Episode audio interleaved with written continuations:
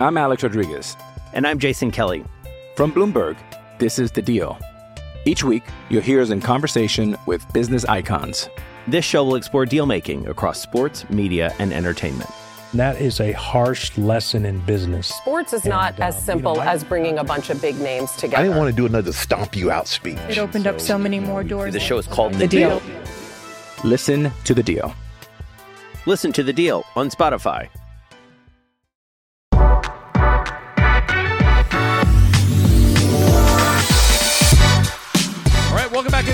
Bob podcast. It is Takeapalooza Part 2.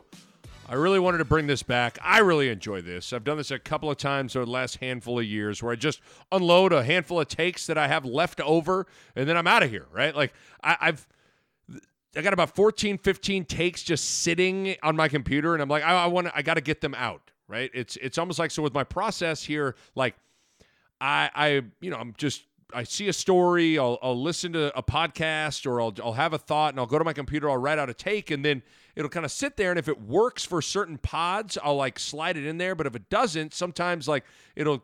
You know, maybe one pod goes by, two, three, four. Before you know it, a month goes by, and I'm like, I really like that take. I really like that thought. I wanted to get it in there. Uh, so this is my opportunity to kind of do that. I always remember there was this Nas song called "Book of Rhymes" where he just rapped little verses from his book of rhymes, where he clearly had this notebook journal where he just wrote verses and and when when they hit him, and sometimes they didn't fit, have anywhere to put them, and so he put them into a song. I guess that's how this is. So I had about 14, 15 takes. I wanted to split them into two pots. Part one is already out. Make sure you go check on it. I hit on Xavier Betts. There's an interesting quote on Jeff Sims. Ryan Kalkbrenner. Uh, got some thoughts on him. Keisei Tominaga, his decision to come back. The SEC sticking with eight conference games. I get into that. That's all on part one. So make sure you go check that out. Today is part two. Got an email about Marcus Satterfield and Tony White. Got some thoughts about sports gambling. Got some thoughts on the Big Ten and there are some teams terrified of night games in November. Got Matt Rhule going old school was something I'm going to get into. A, a deep thought that that hit me about Coach Prime and his persona at Colorado. Got some thoughts on Creighton attendance um, for basketball, and I even got a little Mi- Miami Heat take in there as well. That's all coming up on on part two. So let's get to it. Takeapalooza part two. Here we go.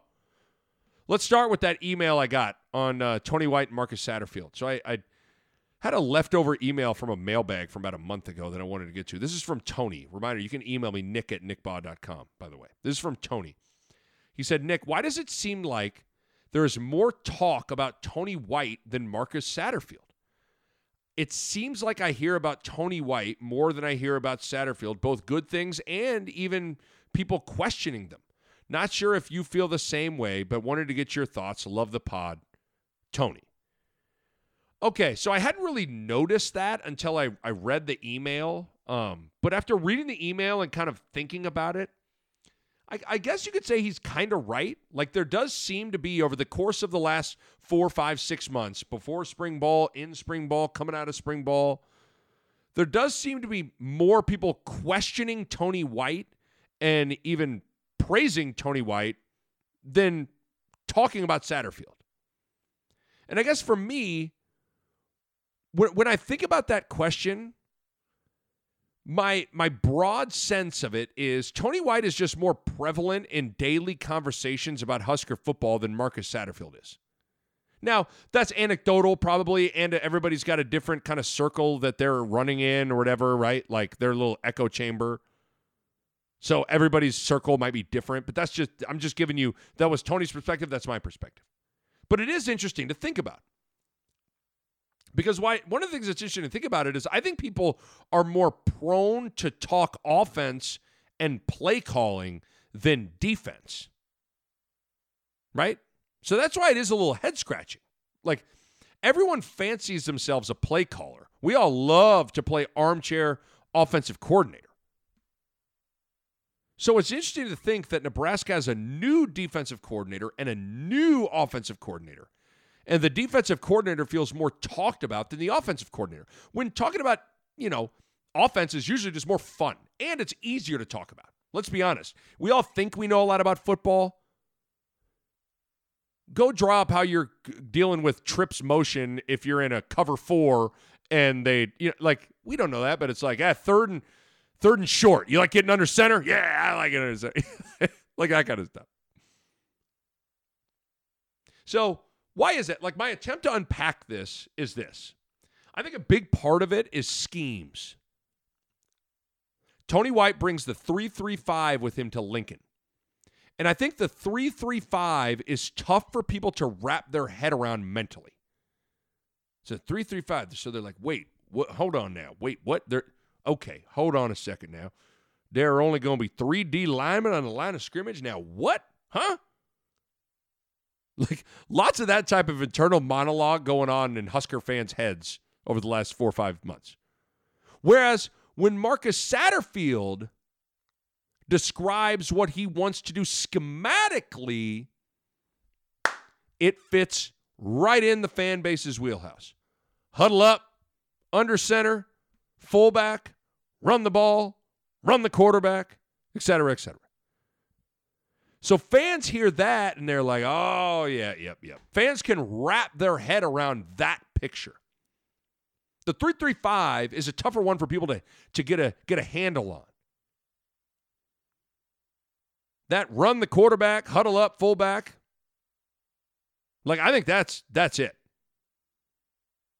I think it's more that. One person has a scheme that is a little different, a little unique, and a little foreign to the Big Ten, which infuses more chatter.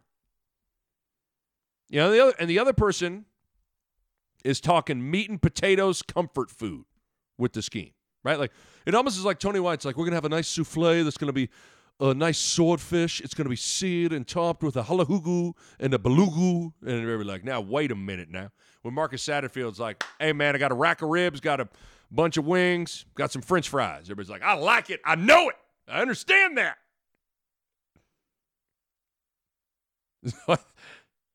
so I think it's that. I think I think uh, I think when you understand the scheme and all this stuff, it doesn't lend itself to as much chatter because you understand it more on the surface with it. So, and I think the reality is in this part of Husker land, a lot of people agree with what's been laid out too. I think sometimes chatter can be people are going, I don't know about this.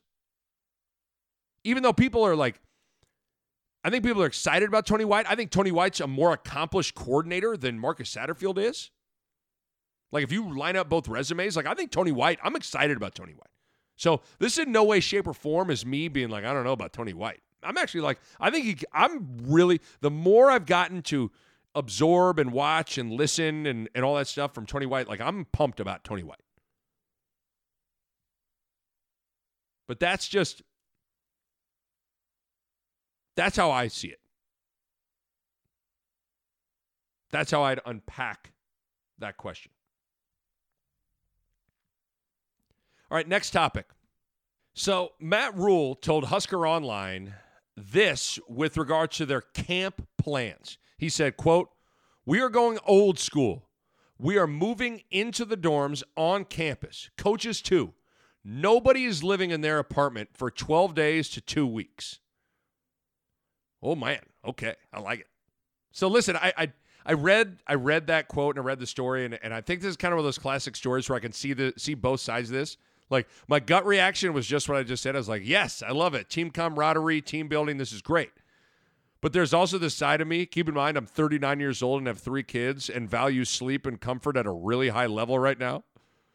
There's also a side of me that thinks, oh man, great sleep, feeling comfortable and good for for all of camp maximizes camp to the fullest. Like if you aren't comfortable, you likely won't perform at your best.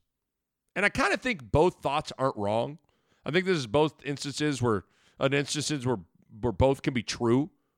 I think getting rest and, and getting sleep and feeling comfortable matters when it comes to your performance in camp. But I also think this there is no substitute for shared experiences. That team bond and team camaraderie doesn't just happen. You got to make it happen. You got to work on it. You got to invest in it. And when you are spending every waking second with your team, where it's just dorms, practice, dorms, repeat, dorms, practice, dorms, repeat, there is a bond that is built. And I also love that the coaches are doing it too because you know I like I like it where for two weeks it feels like twelve days, two weeks. It feels like whether I'm Matt Rhule or, or Jeff Sims or Isaac Gifford or Teddy Prochazka or a walk on or whoever, we are all the same. We're all in this dorm.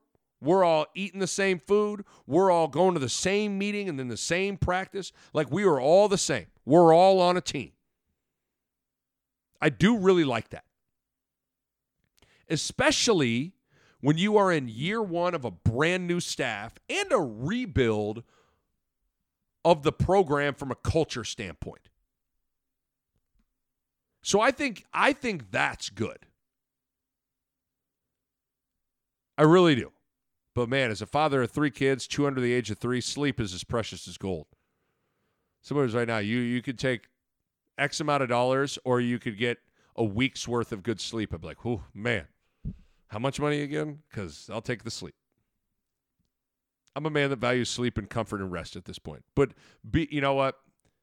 When you view it view it through the lens of a football player and, and the health and growth of a football team, I like this move to the dorms for camp for camp. I do. Rhule said they're going old school, and I like it.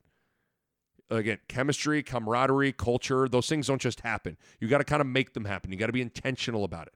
Relationships don't just happen. You got to you got to invest in them. And this is a way to invest in it. I guarantee there's going to be no phones too and all this stuff. It's going to be great, man. It's going to be good for them. They're going to be miserable at times, but it's going to be great for them. It's the kind of things you can point back to. Man, remember we were in the dorm for two weeks, Bubba? It is kind of funny to think now that, like, things that were common in the 90s and the 80s, like going, staying in your dorm during camp, is now like, oh, boy, I tell you, we're going to ride horses, covered wagons to practice and stay at a dorm. How about that? it's amazing how much things have changed. But I like it. You got it. You got to make chemistry, culture, camaraderie, the bond. You got to make it happen. This is one of those things how you do it. Next thought I had. I'm I'm curious to get some people's reaction to this because I was thinking I was thinking about Deion Sanders, Coach Prime, and how he acts and his whole persona. I'm coming. I ain't hard to find. We coming to you know all that stuff. I'm sure by now you've seen his speeches in there, and then he has a DJ where he plays music. I know his song at Jackson State was this mystical song. That, then he would dance and all this stuff. Like he's got this whole thing, right? So I was thinking about that, and then I saw Colorado's win over under win total. So Vegas came out with their, you know, their win totals, their win projections for all college football teams. Colorado's over under win total is three and a half. Three and a half. So when you stop for a second and think about Deion Sanders in Colorado and all that has transpired since he took the job, the complete roster flip, over 50 players have transferred out. 50. I mean, some have wondered how he's going to be able to field even a legit, real, full roster by the by the time the season comes around. A lot of people think he's not going to be able to. He, you know, now I will say this: he said he was going to do it in the first team meeting, and he's done it. But still, it's crazy to witness this thing in real time. But so I was thinking about Deion and everything he's he's done at Colorado so so far, and how he's kind of you know, he's branded himself and his coach prime identity that he's created. Right there was there was prime time, the football player, and now there's coach prime.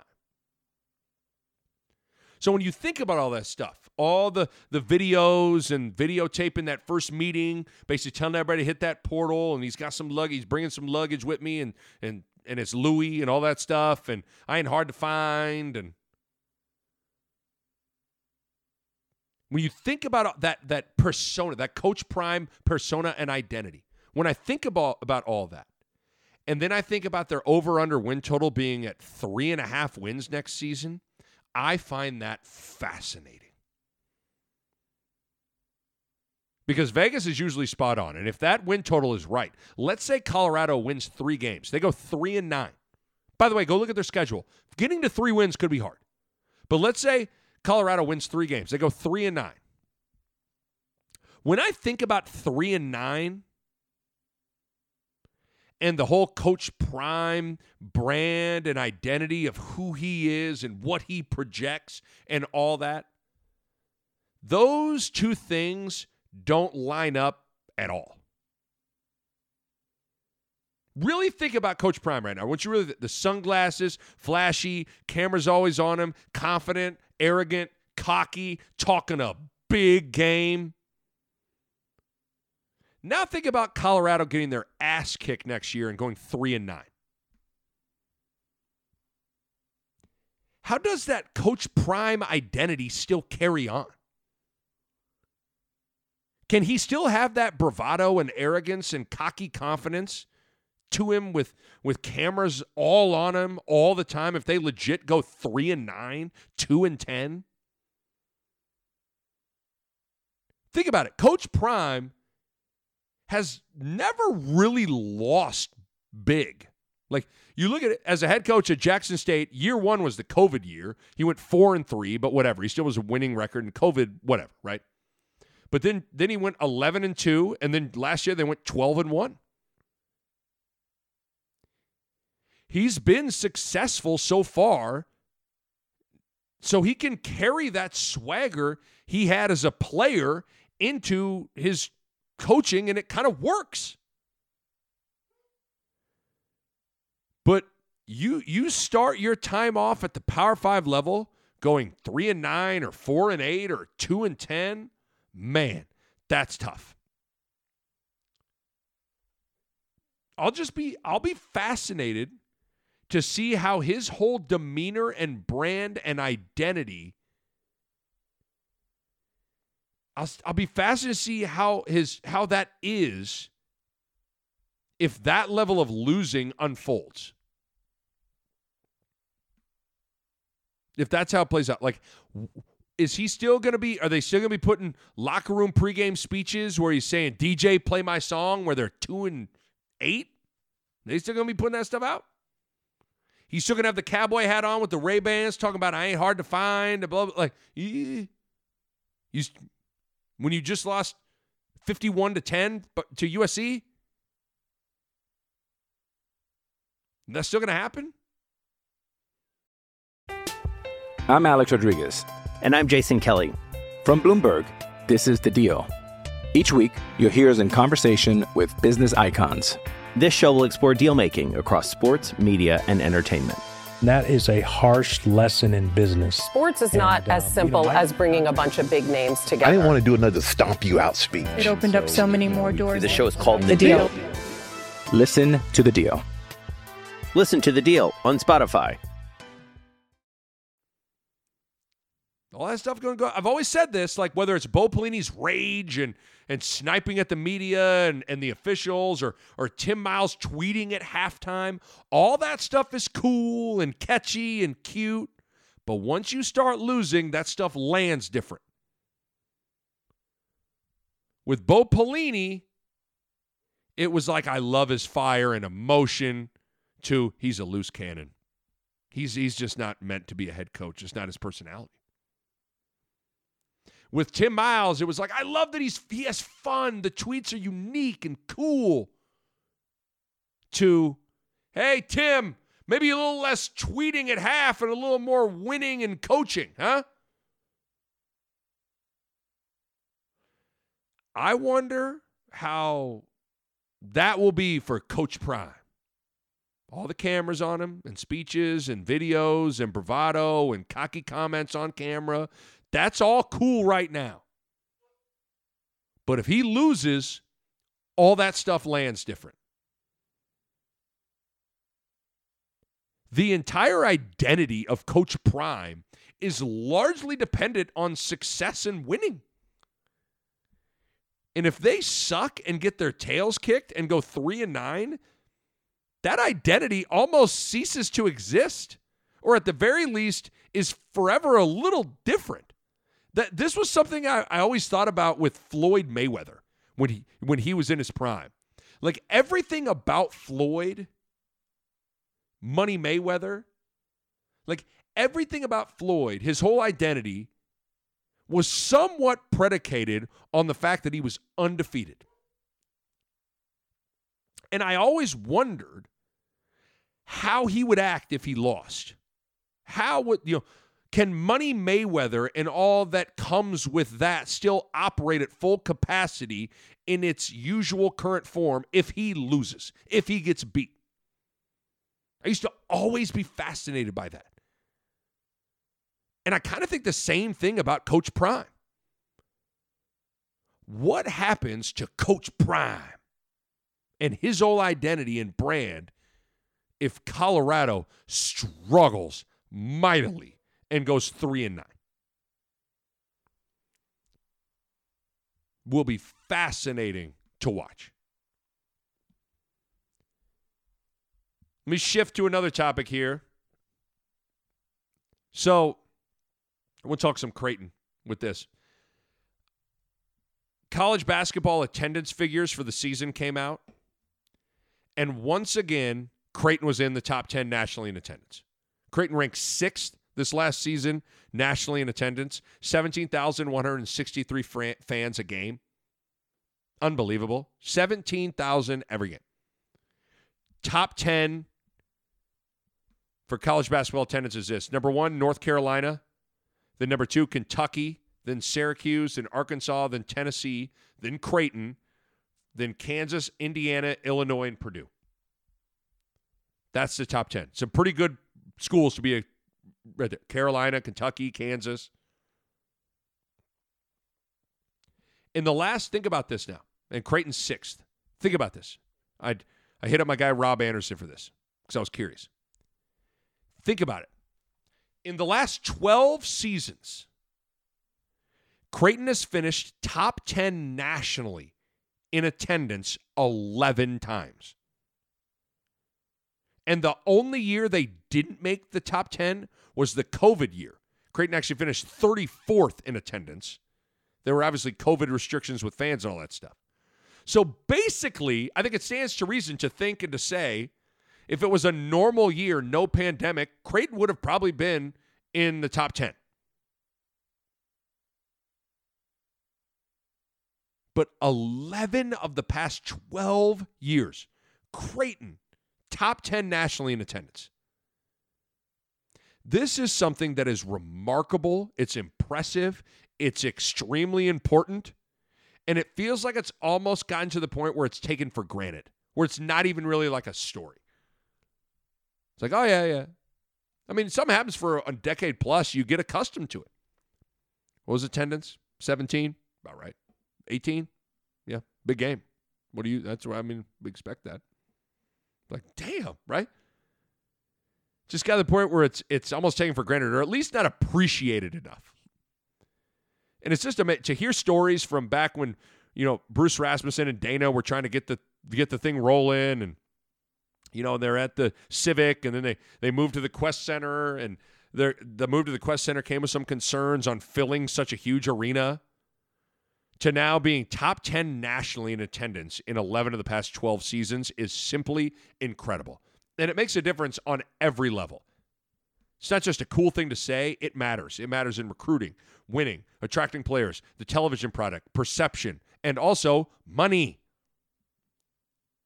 It is huge all the way around. Keep in mind, Creighton doesn't have football. Basketball is the cash cow. Creighton basketball funds the vast majority of everything around Creighton athletics. So filling up that arena every night is unbelievably important. And I'm telling you, recruiting wise, it's really vital.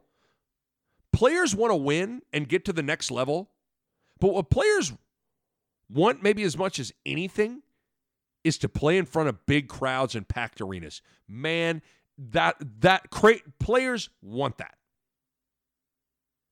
And all you got to do is bring a you know bring a recruit to a game or simply show the stats to the recruits like it's going to get their attention.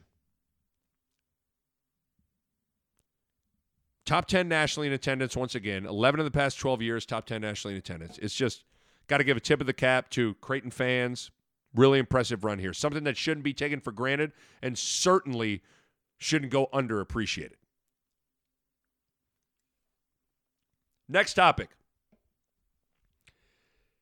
I've actually grown to really like the Big Ten. I really have. But there there are I just don't quite get the Big 10 and their weird line in the sand some teams have drawn with regards to playing night games in November.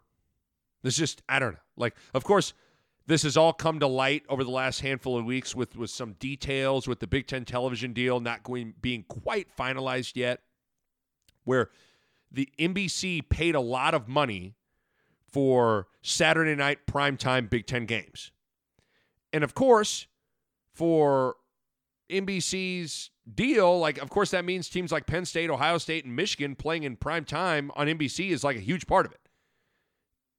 And apparently, there are major objections from those schools and their willingness to play night games, primetime games in November.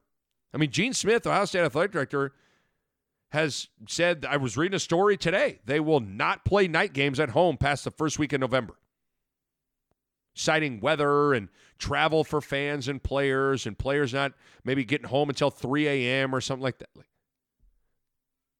So many things with this. First of all, it's funny. We are citing player travel and not wanting too taxing of a travel time and getting home late. Like, it's just funny to like point at that. I guess being in a conference where Rutgers and USC are in the same conference makes sense and is okay, but Ohio State playing on the road at night in mid November and maybe getting home at 3 a.m. is a bridge too far? Like, what? And then pointing to the weather, I mean, give me a break. Come on, give me a break. First of all, if it's co- if it's a cold if it's a cold November day, We've all experienced this. If it's a cold November day, it's cold at 3:30 in the afternoon and it's cold at 9:30 at night. Now, might it be a little colder at 9:30? Yeah, but it's cold either way. And the other thing, it's not like the Packers and the Chiefs and the Bills and the Bears. Like it's do they they they refuse to play night games in November or December? Right? I mean, come on. I guess the big thing is I don't think it makes sense that you get to break the bank and cash in on a major TV deal and then turn around and refuse to be on TV in prime time during the biggest month of the college football season and schedule? What? Like Ohio State and Michigan and Penn State, they they want to have their cake and eat it too with this whole thing. They want to make an absurd amount of money on a TV deal, but not play primetime games in November? Come on.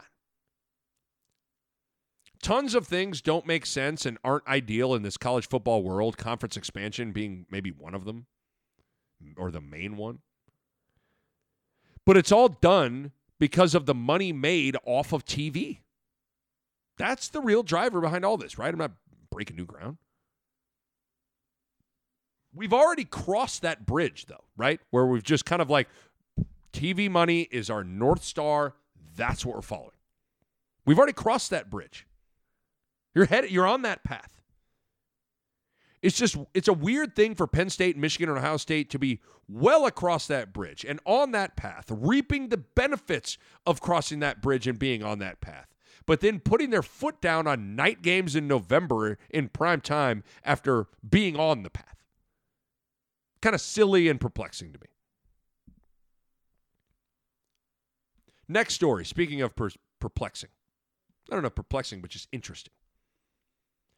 I saw a few stats that stood out to me with regards to transferring and, and both college football and college basketball.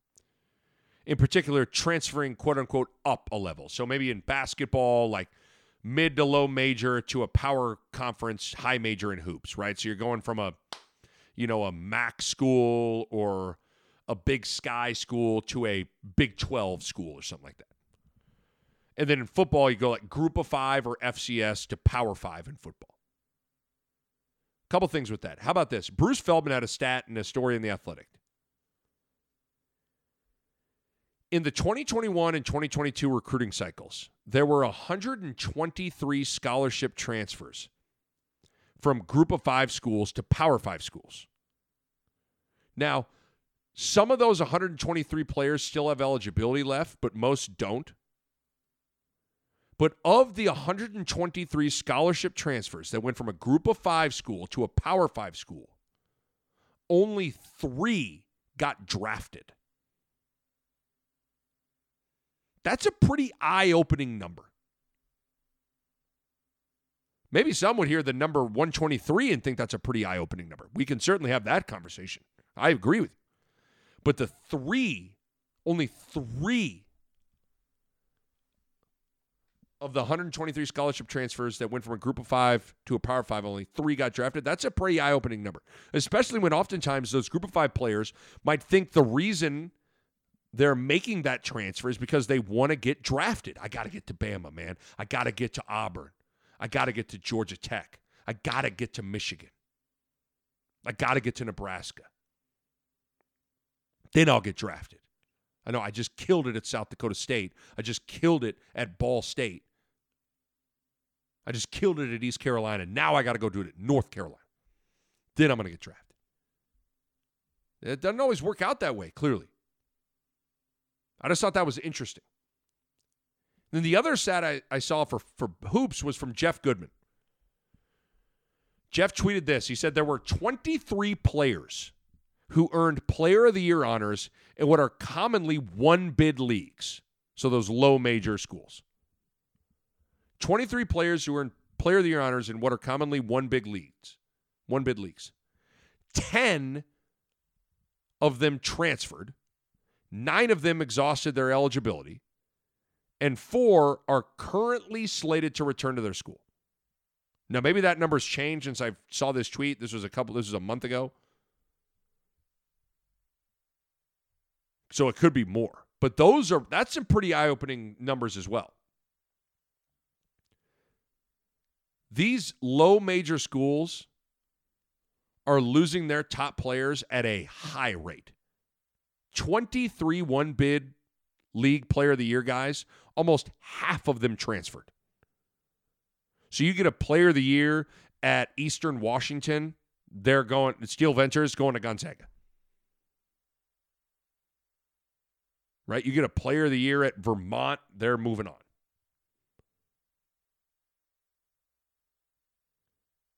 Almost half of them transferred. I mean, I get it to a certain degree because it's very similar before you start kicking rocks at the players and all that stuff. Like, it's very similar to the coaches and what happens. It's very similar to a low major coach having a good NCAA tournament run and parlaying that and getting to a bigger job, right? Porter Moser makes a couple of runs at Loyola Chicago and he goes to Oklahoma. The Fairleigh Dickinson coach who upset Purdue this past year got a better job at Iona. It's really no different, I guess. But it's still just interesting to think about. The days of of a low or even mid major player of the year who still has eligibility left staying at their school is likely going to be really, really rare and only happen in specific circumstances. Like, look at if Tucker DeVries, who is the Missouri Valley Conference Player of the Year, and he's the old Creighton assistant coach, Darren DeVries' son. Darren DeVries is now the head coach at Drake.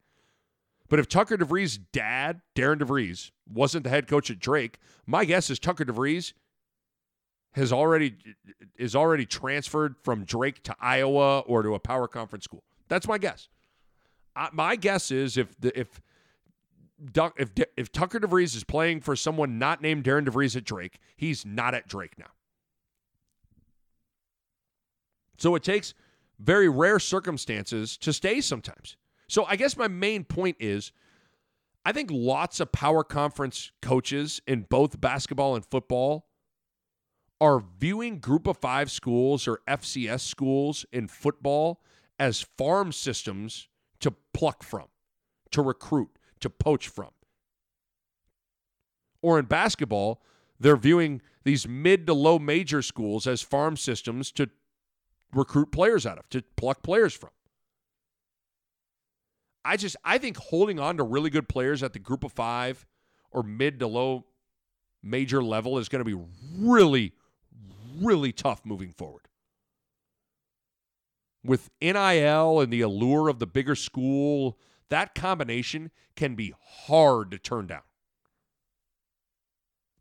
So, listen, it's hard enough to hold on to players regardless of where you're at. It's hard enough at the big schools. Look at Creighton. Creighton lost two starters to the transfer portal this year. Same thing in football. Big schools lose kids all the time. It's hard enough to hold on to your players at the big schools. It's going to be really challenging to hold on to your top players at the lower levels moving forward. Thought those numbers were interesting. Next thought. So, you know, gambling scandals have started to kind of pop up in sports, been kind of all over the place over the last month or so. You've seen a handful of NFL players get caught betting on games. I think there's a guy for the Lions most recently got caught. In college, you had the, the Alabama baseball coach was fired over being linked to some suspicious bets. Then there was the, the story from a couple of weeks ago, about a month ago now, where Iowa there was a report there was as the, as many as 26 players or faculty members have been under investigation about betting at Iowa. Obviously, NCAA rules uh, prohibit any student athletes, coaches, or faculty members from gambling on any sport that they hold a championship for. So, you know, NFL, NBA, uh, Major League Baseball, that kind of gambling. Obviously, all those apply to college as well. And that includes fantasy sports, NCAA brackets, off pools. It's all against NCAA rules. So we'll see what happens with Iowa. But my, you know, you see all these stories. And my initial thought is this for the Iowa situation mainly, my guess is it's athletes gambling on other sports and not fixing games or point shaving or anything like that. I sure hope there isn't any point shaving or fixing games going on. I doubt it. I, I just think it's probably regular sports betting going on, fantasy football, maybe betting on NBA or whatever. Now, the Bama baseball coach is a different story. That seems way more nefarious and, and for lack of a better term, like way more, that's not good.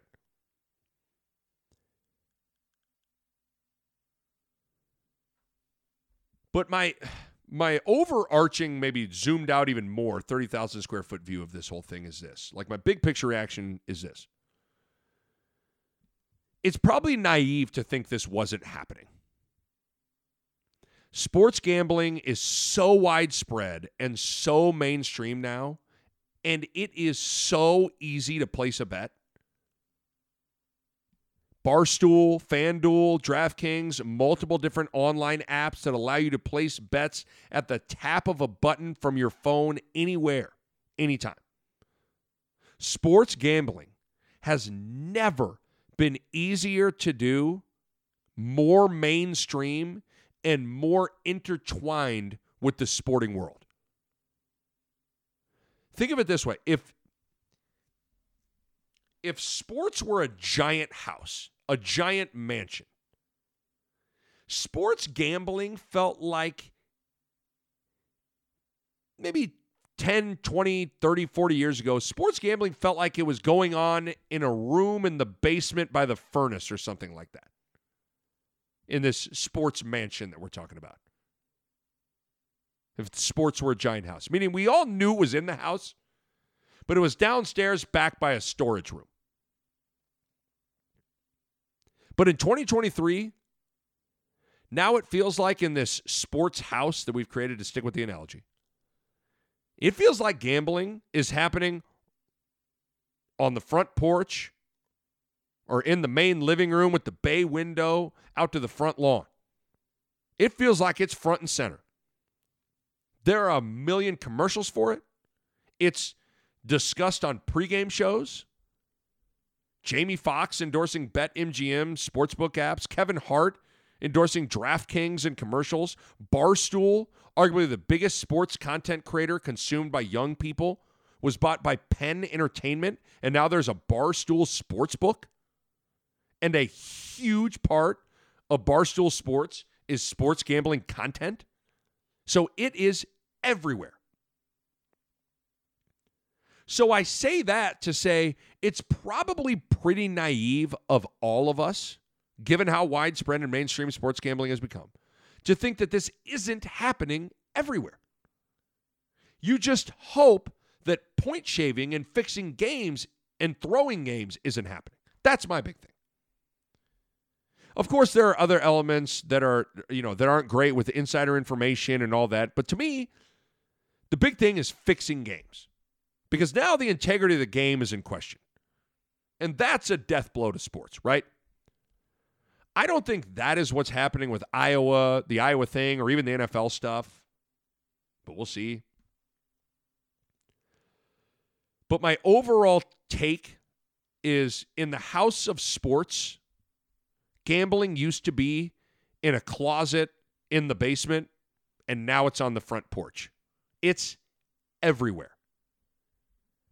And when something is prevalent and mainstream on the outside of sports, it's likely prevalent inside of it too. Last thought. So, you know, watching the NBA playoffs, the you know, the Miami Heat, they're in the NBA finals, and a big reason why is because of their zone they've played. They played a ton of zone during this run of the NBA finals. It bothered Boston in the Eastern Conference Finals. It bothered Denver.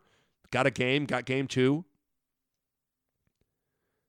And you know, I'm watching Miami run zone, and I've personally always wondered why more NBA teams don't try different defenses, different zones, different things throughout the course of a season.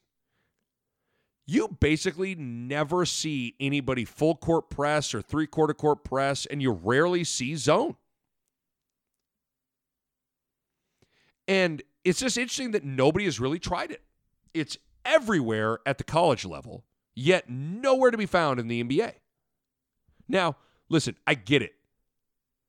The, the rules of the game are different, and the level of play and caliber of player out there is different.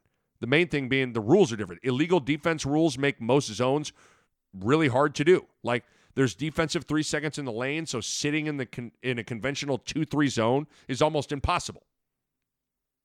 And you know the level of play. These NBA guys are so good and so talented that thinking you can just give up maybe wide open wing threes to NBA shooters is probably not smart. Or thinking you can press an NBA point guard is probably not the smartest move.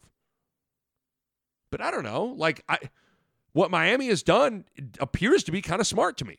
Like they've run some half court and three quarter court press and they fall back into a 3-2 zone. And the bottom two guys on the zone, they stay out of the paint. So you're not getting they stay out of the lane so that you avoid illegal defense. And they also have three quarter court pressed to eat up shot clock time. And so for me, I just I look at the NBA and I think, okay, you got a 24 second shot clock that goes fast. Why not throw a box press at a team to slow them down and eat shot clock? Not to mention the fact that in college and high school, it's 10 seconds to get the ball across half court, and in the NBA, it's eight seconds to get the ball across half court. And then when you get into the half court, you know, zone is good because it gets teams out of their pick and roll ball screen stuff, which is basically all any teams do now in the NBA.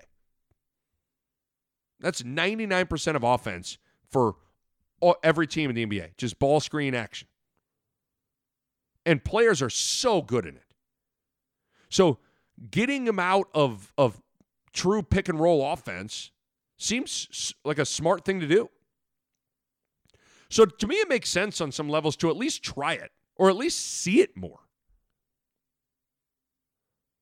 Miami's had a lot of success with it. And so it's just it's it's interesting in an era where basketball is really evolving and really changing and centers are three-point shooters and point guards post up and teams take 53s a game and things are really changing a lot. We haven't seen much innovation or experimentation on the defensive end in the NBA with pressing and zones. And I always like to think, okay, what's the what's the the ramification or the big thing to take away with if a team l- wins the wins a title. And for me, if the Heat win the title, I think one of the big because because sometimes sports are a copycat league. I think zone. I think more NBA teams are going to start to look at zone. That's that might be the big takeaway from this. But I just have always watched. I'm like, I don't know why teams, you know, why not throw a three quarter court press out there back into a three two for uh, stretches? Seems like makes sense to me. We'll see. We'll see if someone, well, how the Heat end up doing, and, and if people want to try. A Hurrdat Sports Network production.